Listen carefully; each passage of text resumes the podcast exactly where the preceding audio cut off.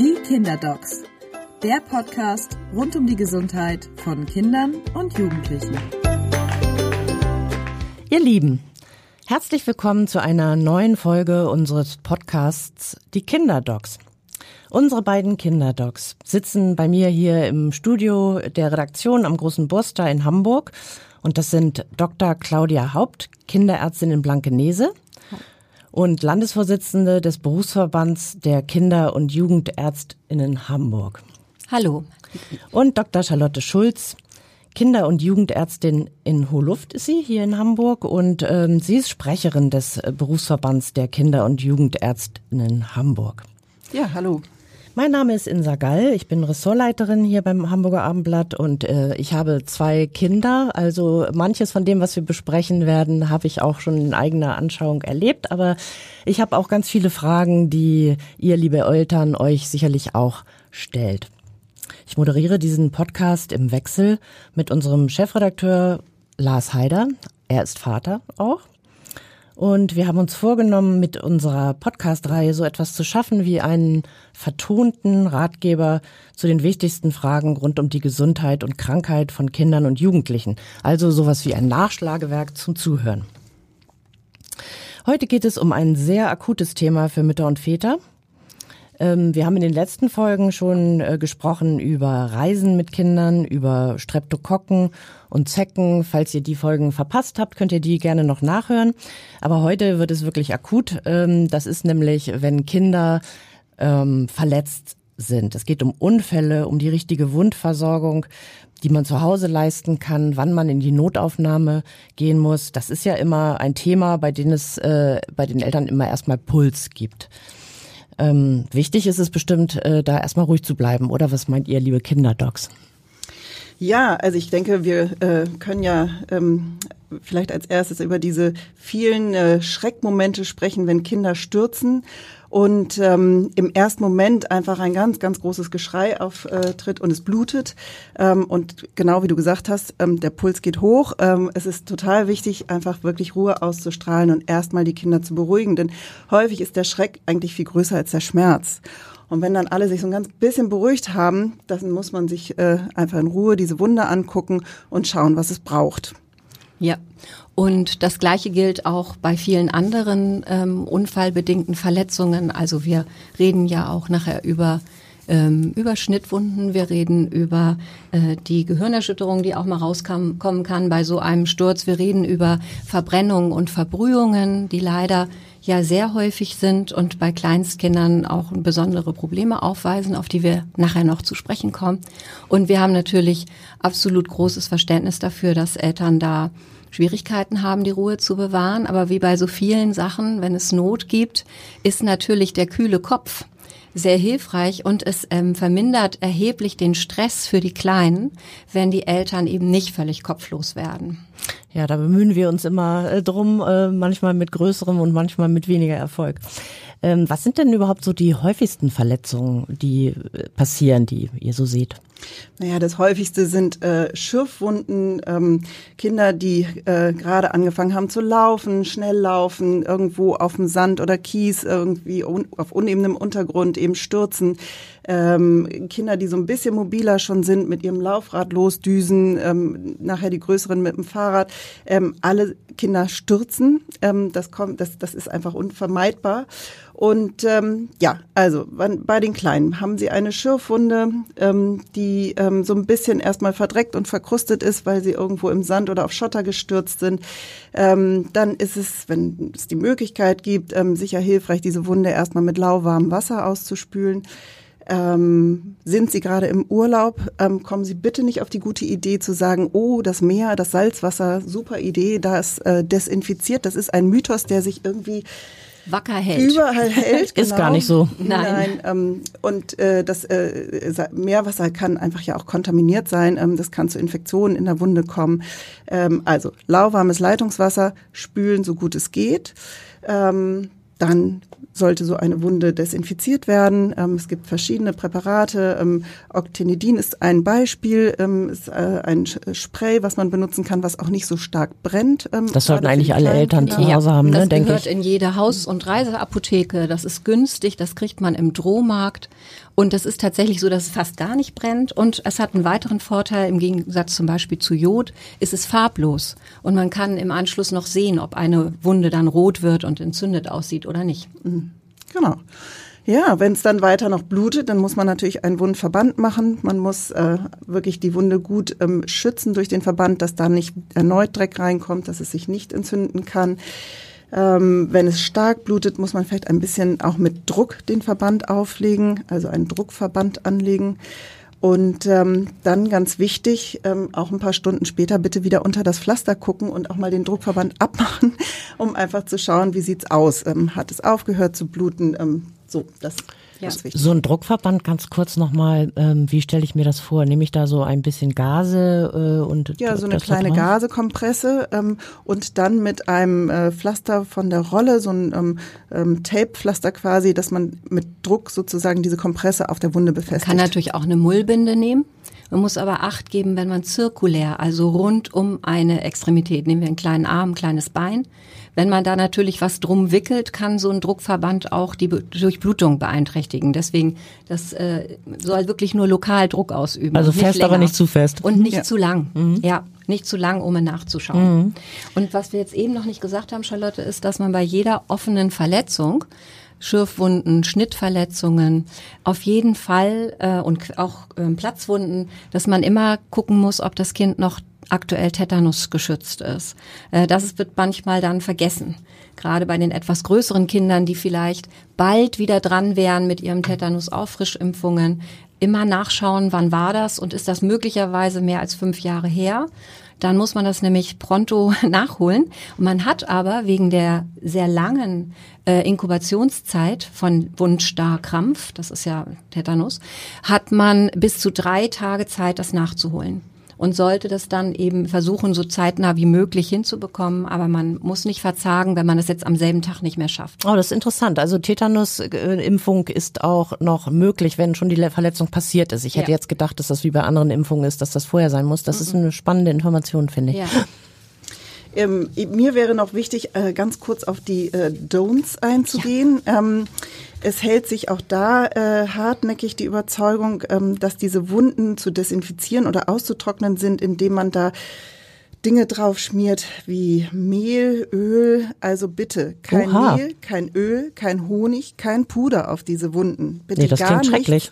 Ja, wird aber unfall, also wird immer noch gemacht. Gut, musst du aber zur Entschuldigung einiger Eltern sagen, dass es tatsächlich ähm, medizinischen Honig gibt der für schlecht heilende Wunden teilweise sogar in Krankenhäusern und, und so eingesetzt wird. Aber das ist ein spezieller Honig, der ist natürlich steril und der ist extra dafür hergestellt und sehr teuer und hat mit dem Honig, den wir zu Hause stehen haben, nicht viel gemeinsam. Ne?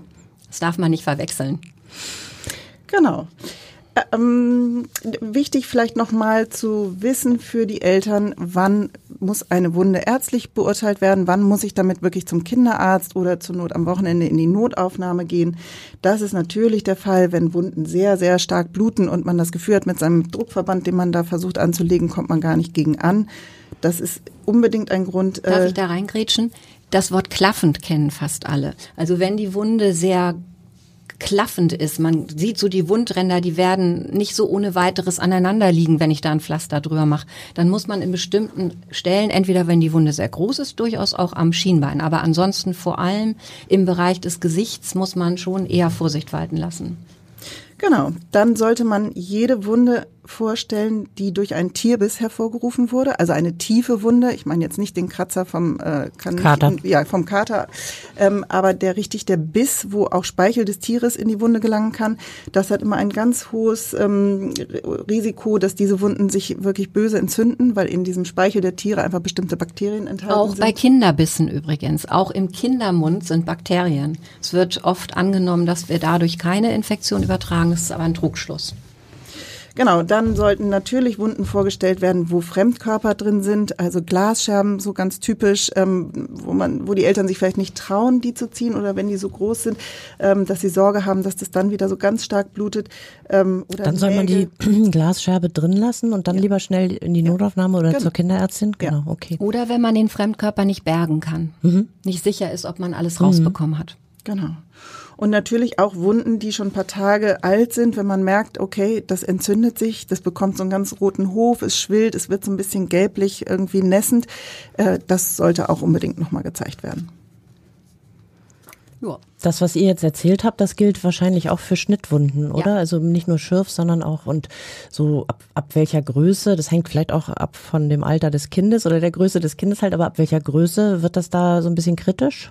Ich glaube, es kommt immer darauf an, an ja. welcher Körperstelle hat das Kind sich geschnitten. Ja, verstehe. Also eine Schnittwunde am Oberschenkel ähm, kann stark bluten, kann mit einer Narbe abheilen.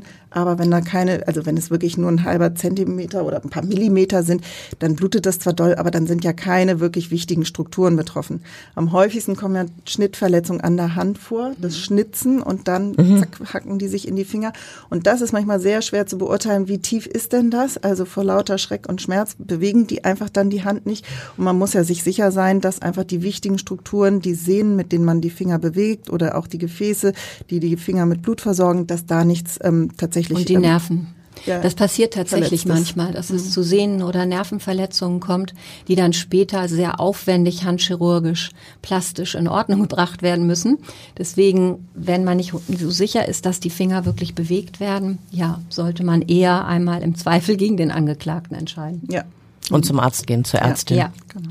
Oder eben in die, das sind ja oft so Situationen, ähm, wo es äh, also sowas passiert ja gerne nachmittags, abends und am Wochenende und dann würde man in die Kindernotaufnahme fahren. Ja, das ist meine Erfahrung auch, dass diese Dinge immer entweder freitags am späten Nachmittag passieren oder. Ja, das ist Murphy's genau. Law mhm. und solche Sachen passieren auch, so auch, dass die Kinder richtig krank werden, aber auch Unfälle passieren auch gerne, wenn der Partner auf Geschäftsreise genau. ist und man mit drei Kindern alleine ist. Es ist ganz merkwürdig. Komische Gesetzmäßigkeit. Mhm. Apropos Gesetzmäßigkeit. Ähm, Trampolinspringen ist ja sehr populär geworden. Da gibt's nicht nur so Anbieter in Hallen, wo man da ähm, hingehen kann, sondern steht ja auch in sehr vielen Gärten so ein Trampolin, die teilweise schon ganz schön groß sind. Und man hört immer wieder, dass das doch etwas gefährlich ist oder dass es da viele Verletzungen gibt. Das wären dann wahrscheinlich eher äh, Prellungen oder was, was passiert da? Naja, also je größer das Trampolin, desto besser, weil man dann natürlich, also die Gefahr oder die Verletzungen entstehen, wenn die Kinder runterfallen oder auf diesen Rand, auf diese Stangen am Rand knallen. Ähm, und je größer, desto mehr Fläche zum Springen, desto ungefährlicher und ähm, vorausgesetzt, man ist allein auf dem Trampolin. Richtig. Äh, genau, ja. Aber so ist das ja. Also klar sollten die alleine auf dem Trampolin springen, aber sie springen immer zu zweit und zu dritt und haben noch fünf Bälle mit im Trampolin, die sie auch noch mit irgendwie hochhüpfen lassen.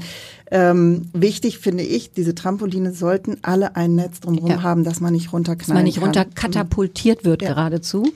Das stimmt. Aber wir predigen trotzdem, ehrlich gesagt, obwohl wir ja selber Mütter alles durchexerziert, wissen, dass die Kinder nicht alleine springen, gerade auf den größeren Trampolin äh, ist es aber schon so, dass es natürlich noch ein Unterschied ist, ob jetzt zwei Leute da drauf sind oder sechs. Ja, also je unübersichtlicher es wird, desto eher, und das ist meine Erfahrung, was ich so in der Praxis sehe, ich sehe vor allem Verstauchungen und Prellungen und leider ja auch mal Verrenkungen und Brüche äh, weil Kinder aufeinander gepurzelt sind oder so. Also die, die runtersausen und sich ernsthaft verletzen auf den Kanten, was ja eigentlich am gefährlichsten ist, wie Charlotte schon gesagt hat, die sehe ich selten. Ich sehe eher die, äh, bei denen es einfach kunterbunt zugegangen ist. Und wir können das natürlich total nachvollziehen, dass Kinder genau daran Spaß haben. Die machen auch, wie du schon sagst, die spielen da drauf Fußball und alle andere Wettbewerbe werden da veranstaltet. Naja, und Aber je mehr Kinder drauf sind, desto gefährlicher. Ja, und auch je älter sie sind, das hat ja noch eine Faszination. Bestimmt auch so bei den 12-, 13-Jährigen. Ähm, die versuchen natürlich dann kleine Stunts, die mhm. machen Saltos vorwärts, rückwärts.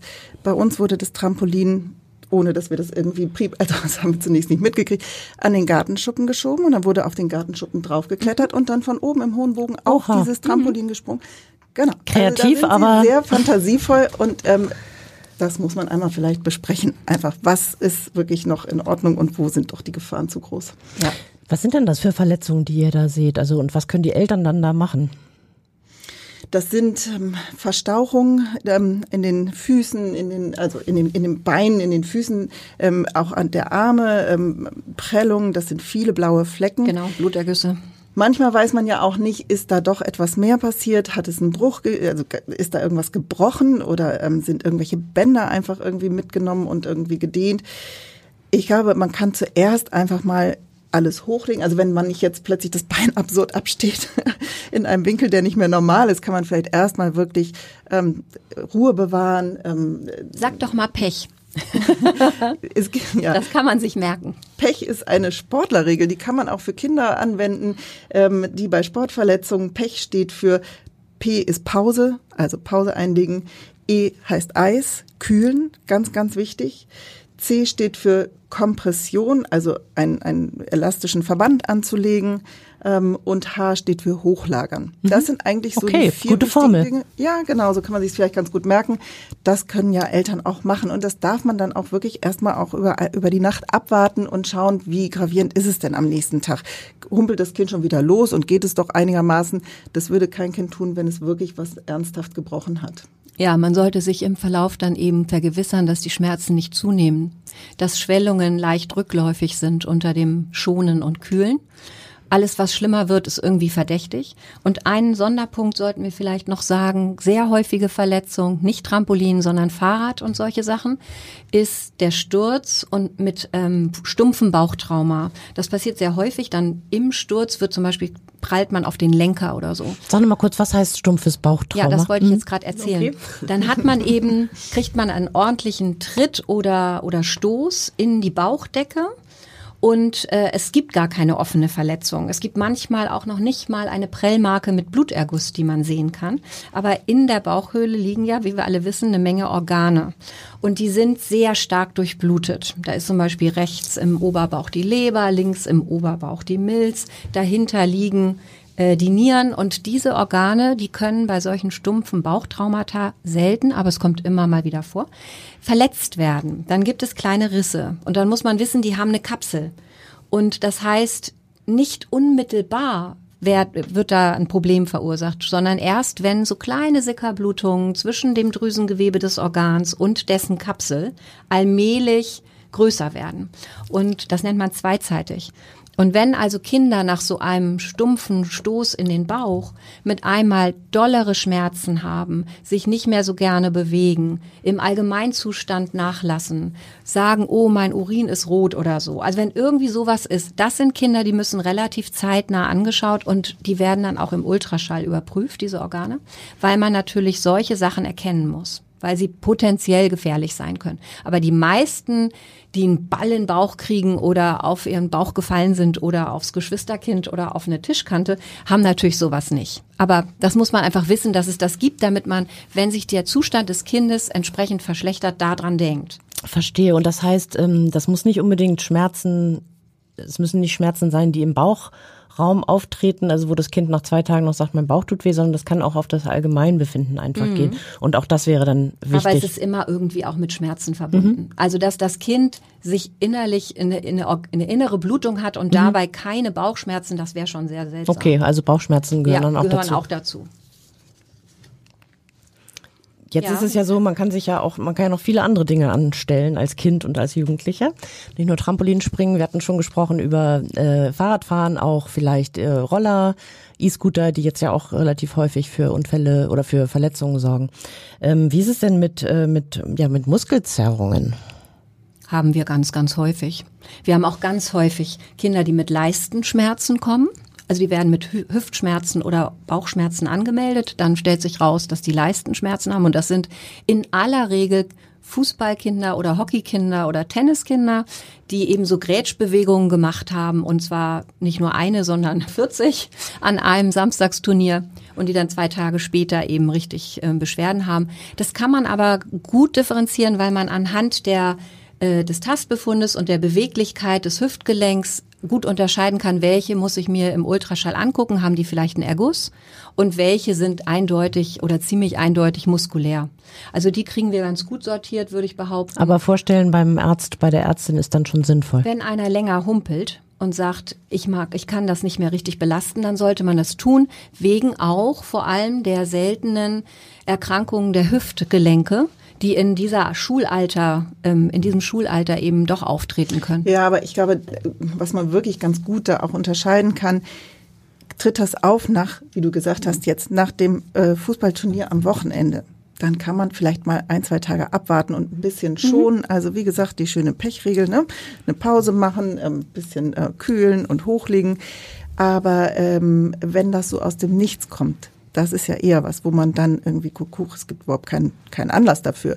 So, das sollten wir uns auf jeden Fall angucken in der Praxis. Ich finde diese sehr eindeutig zuzuordnenden Dinge nach so Sportgeschichten oder es war wirklich der Kindergeburtstag im äh, Jumphouse. Äh, Indoor, ja, hätte ich jetzt gesagt, Spielplatz, äh, ähm, dann darf man auch mal wirklich bitte ein, zwei Tage zu Hause abwarten. Ne? Ja, das haben wir ja schon so oft gesagt. Man kann mal auch beobachten und erstmal gucken, ob überhaupt eine Verschlechterung oder fehlende Besserung zu verzeichnen ist. Was ich noch sagen wollte, weil wir ja gerade bei den Prellungen waren, wenn ich darf. Wir haben ja noch gar nicht über Schädelprellungen gesprochen. Genau, da wollte ich auch gerade ah, drauf kommen. Super. weil das ist was irre häufiges, wo wir so ein bisschen sortieren müssen zwischen Säuglingen, und größeren Kindern. Weil, ähm, also erstmal, das ist irre häufig. Jeder von uns sieht mehrmals in der Woche Schädelprellungen in der Kinderarztpraxis. Und da ist es natürlich schon ein Unterschied, ist jetzt der fünf Monate alte äh, irgendwie irgendwo runtergefallen und ungeschützt auf Fliesen geknallt oder ist der anderthalbjährige an seinem Hochstühlchen aufgestanden und dann aus einer ziemlichen Höhe rücklings runtergefallen?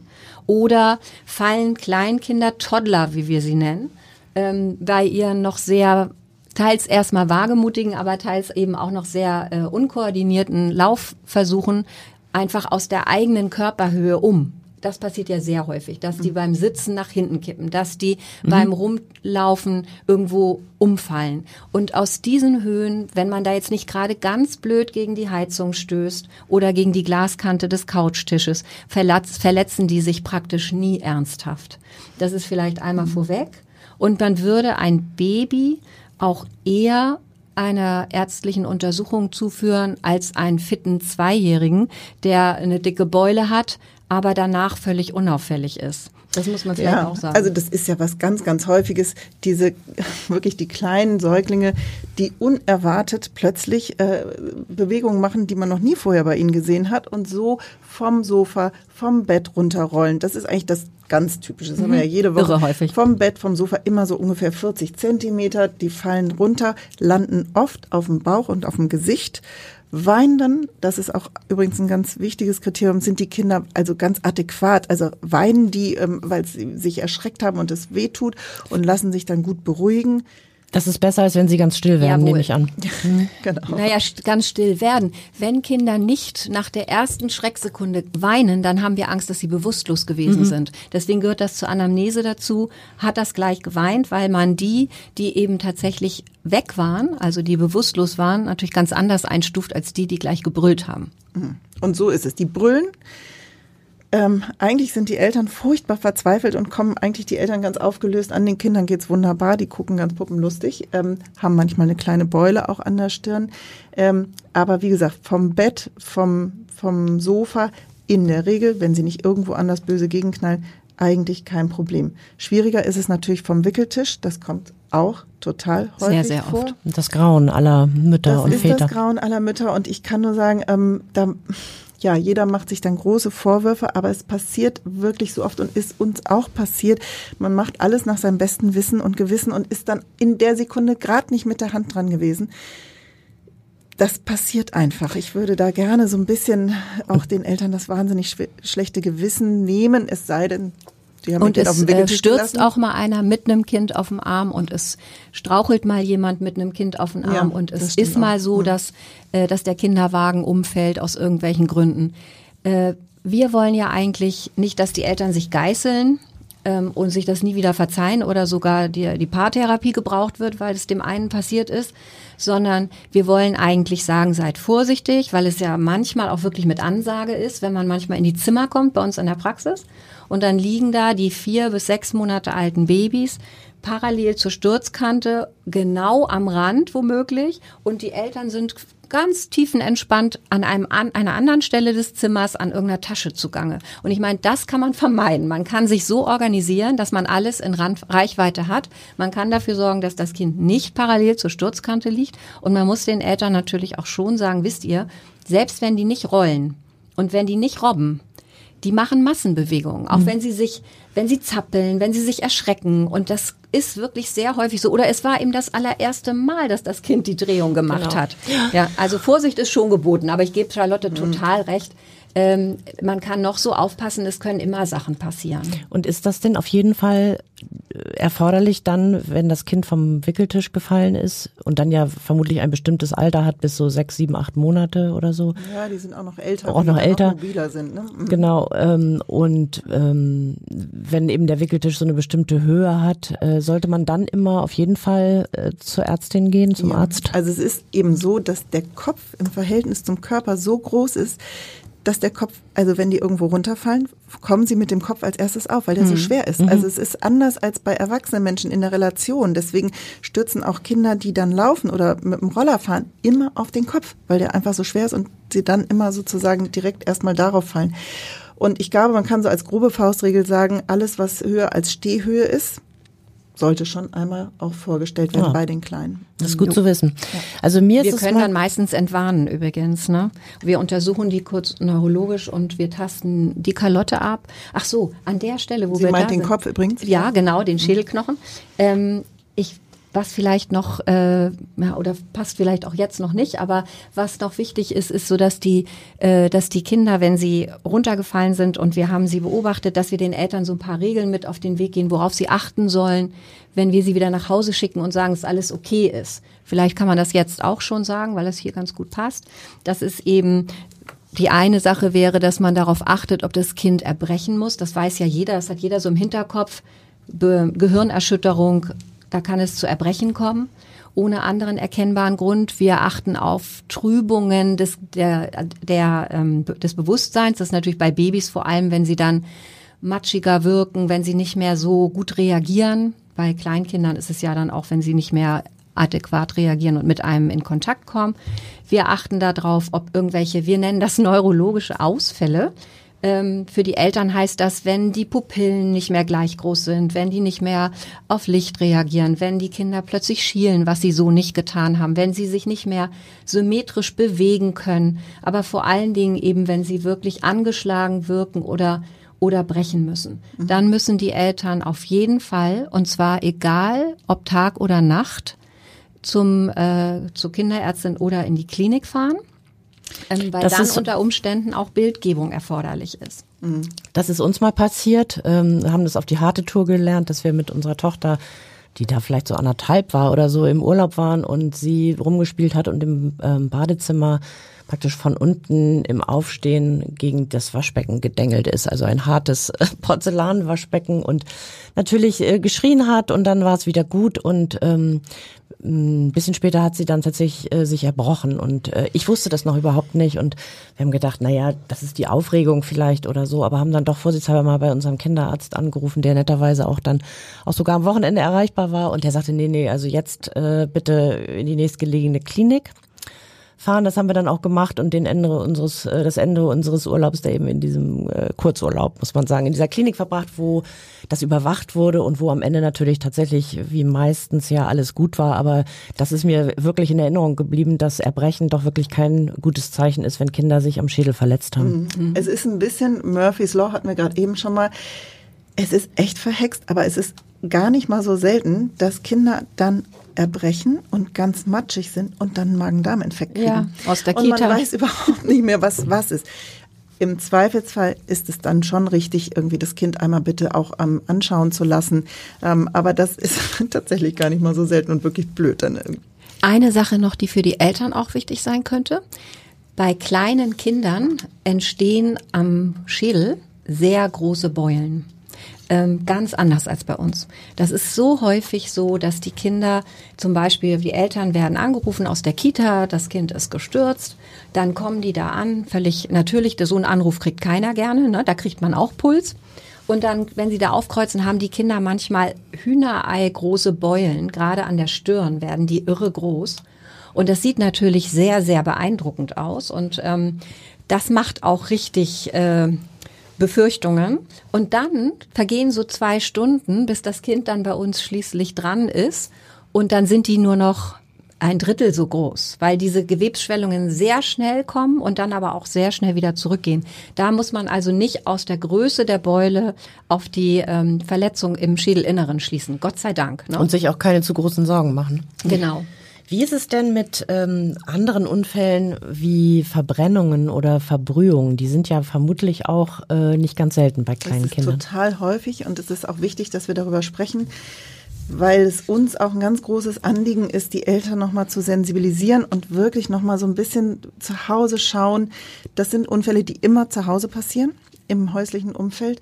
Und nur um mal so eine Zahl so zu nennen, dass man eine Vorstellung hat, in Deutschland werden jedes Jahr 30.000 Kinder mit Verbrennung oder Verbrühung ärztlich behandelt.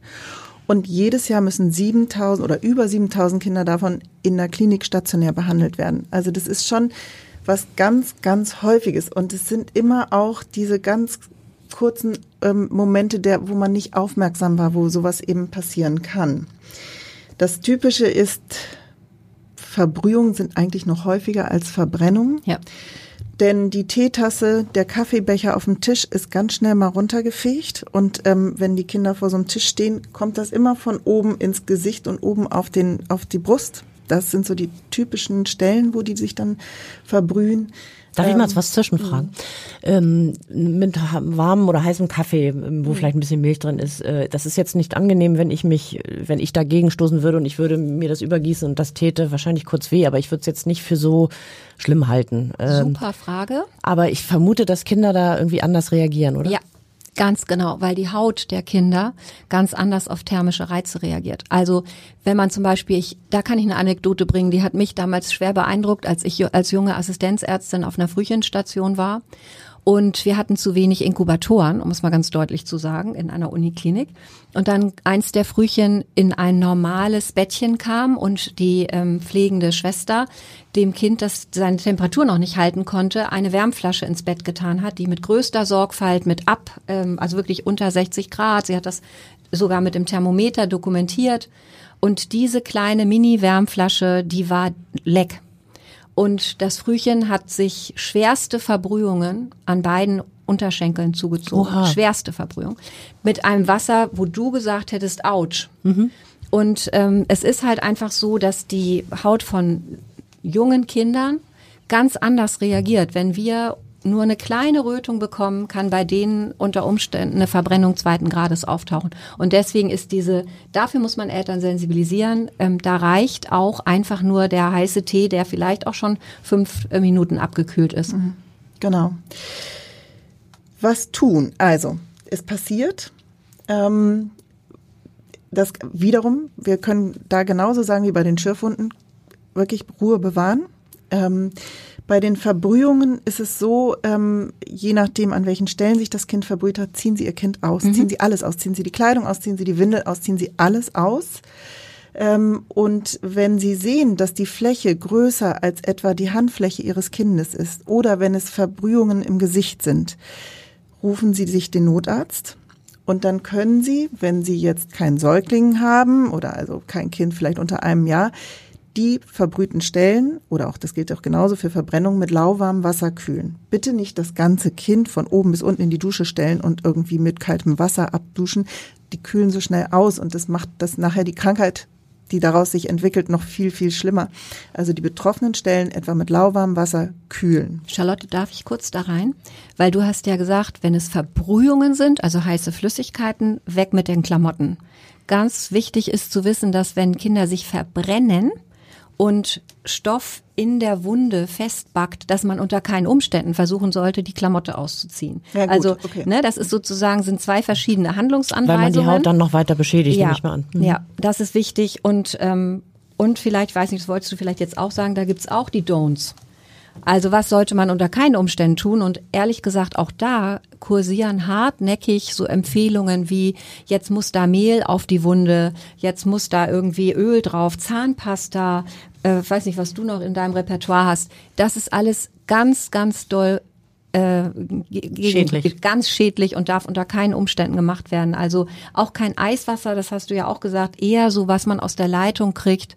Und man muss aber auch fairerweise sagen, Viele Kinder wollen nicht gekühlt werden, also sie lehnen das ab. Das heißt, man macht das natürlich so gut wie man kann, ähm, aber man muss jetzt auch nicht das Kind dafür irgendwie in eine Zwangs, äh, also man muss es nicht dafür jetzt irgendwie festhalten und erzwingen das, aber man versucht es so gut es geht, weil die ersten zehn Minuten und das ist ja das, was dann auch meistens in der Aufregung äh, macht man dies und macht man das und kämpft mit dem Kind und so. Und die ersten zehn Minuten sind eigentlich die entscheidenden, in denen diese Kühlung am meisten bringt. Nämlich entscheidend für das Kühlen mit lauwarmem Wasser. Ja. Und, ja. und dem Ausziehen. Das mhm. nehme ich an, auch nicht vielleicht noch heißes Gewebe da weiter äh, auf dem auf der Haut sich ja. befindet. Ja, so mhm. ganz genau. Also Wichtig zu wissen. Also die ersten zehn Minuten. Man sollte schnell sein. Ne? Mhm. Und dann ist es wichtiger, dass man in diesen zehn Minuten vielleicht das dann, ich sage jetzt mal in, in Anführungsstrichen, erzwungen hat, dass das Kind den, das Ärmchen in dieses kühle Wasser reinhält, mhm. als dass man jetzt zwei Stunden mit dem Kind mhm. kämpft, mhm. äh, dass das eigentlich gar nicht möchte. Mhm. Mhm.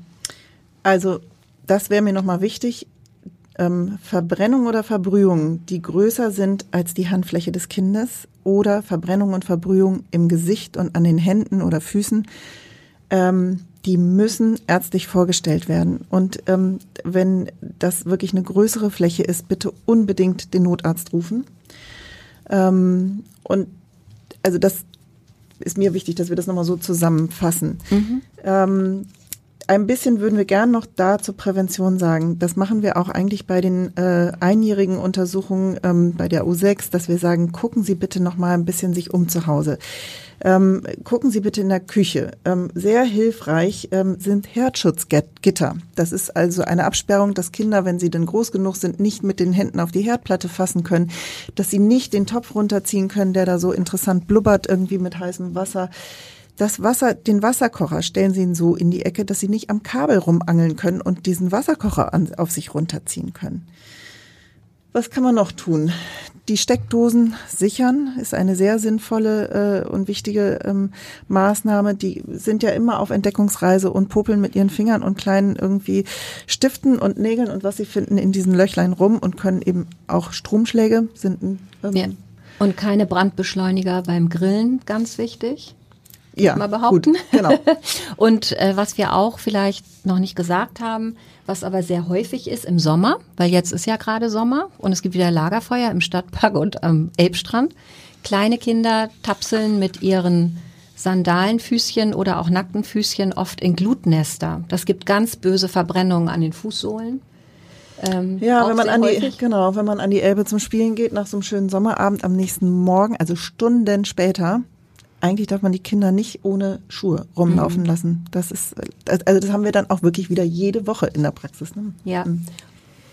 Wir sind wahrscheinlich in der Zeit schon sehr fortgeschritten. Ja, aber wenn ihr noch was habt, äh, noch wertvolle Tipps, dann nehmen wir die natürlich gerne. Ich weiß nicht, gibt es noch andere so Verletzungsmuster, die für Eltern wichtig sind? Und vielleicht generell nochmal dann die Frage, mit was sollte man denn in die Notaufnahme fahren? Also mhm.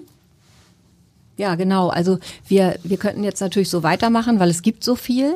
Aber so als äh, Take-Home-Message, denke ich, kann man ganz gut sagen, die meisten Verletzungen und die meisten Unfälle, die passieren, können Eltern zu Hause gut managen, indem sie Ruhe bewahren und ein paar Tipps und Tricks berücksichtigen und sich äh, eben erstmal selber drum kümmern, aufmerksam beobachten, wie es ihren Kindern geht.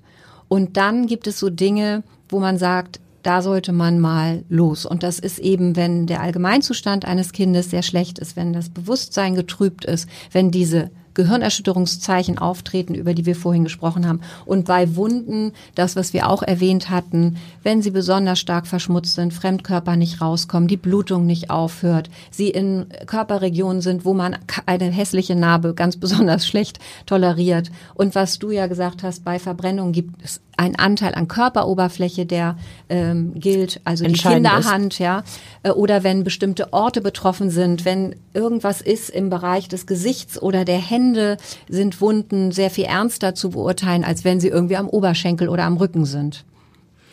Okay, vielen Dank, liebe Kinderdocs äh, und liebe Eltern. Äh, wenn Ihnen das gefallen hat, wenn euch das gefallen hat, dann hört doch nächste Woche wieder rein. Da sprechen wir nämlich über Pseudogruppe. Vielen Dank. Weitere Podcasts finden Sie unter abendblatt.de slash podcast.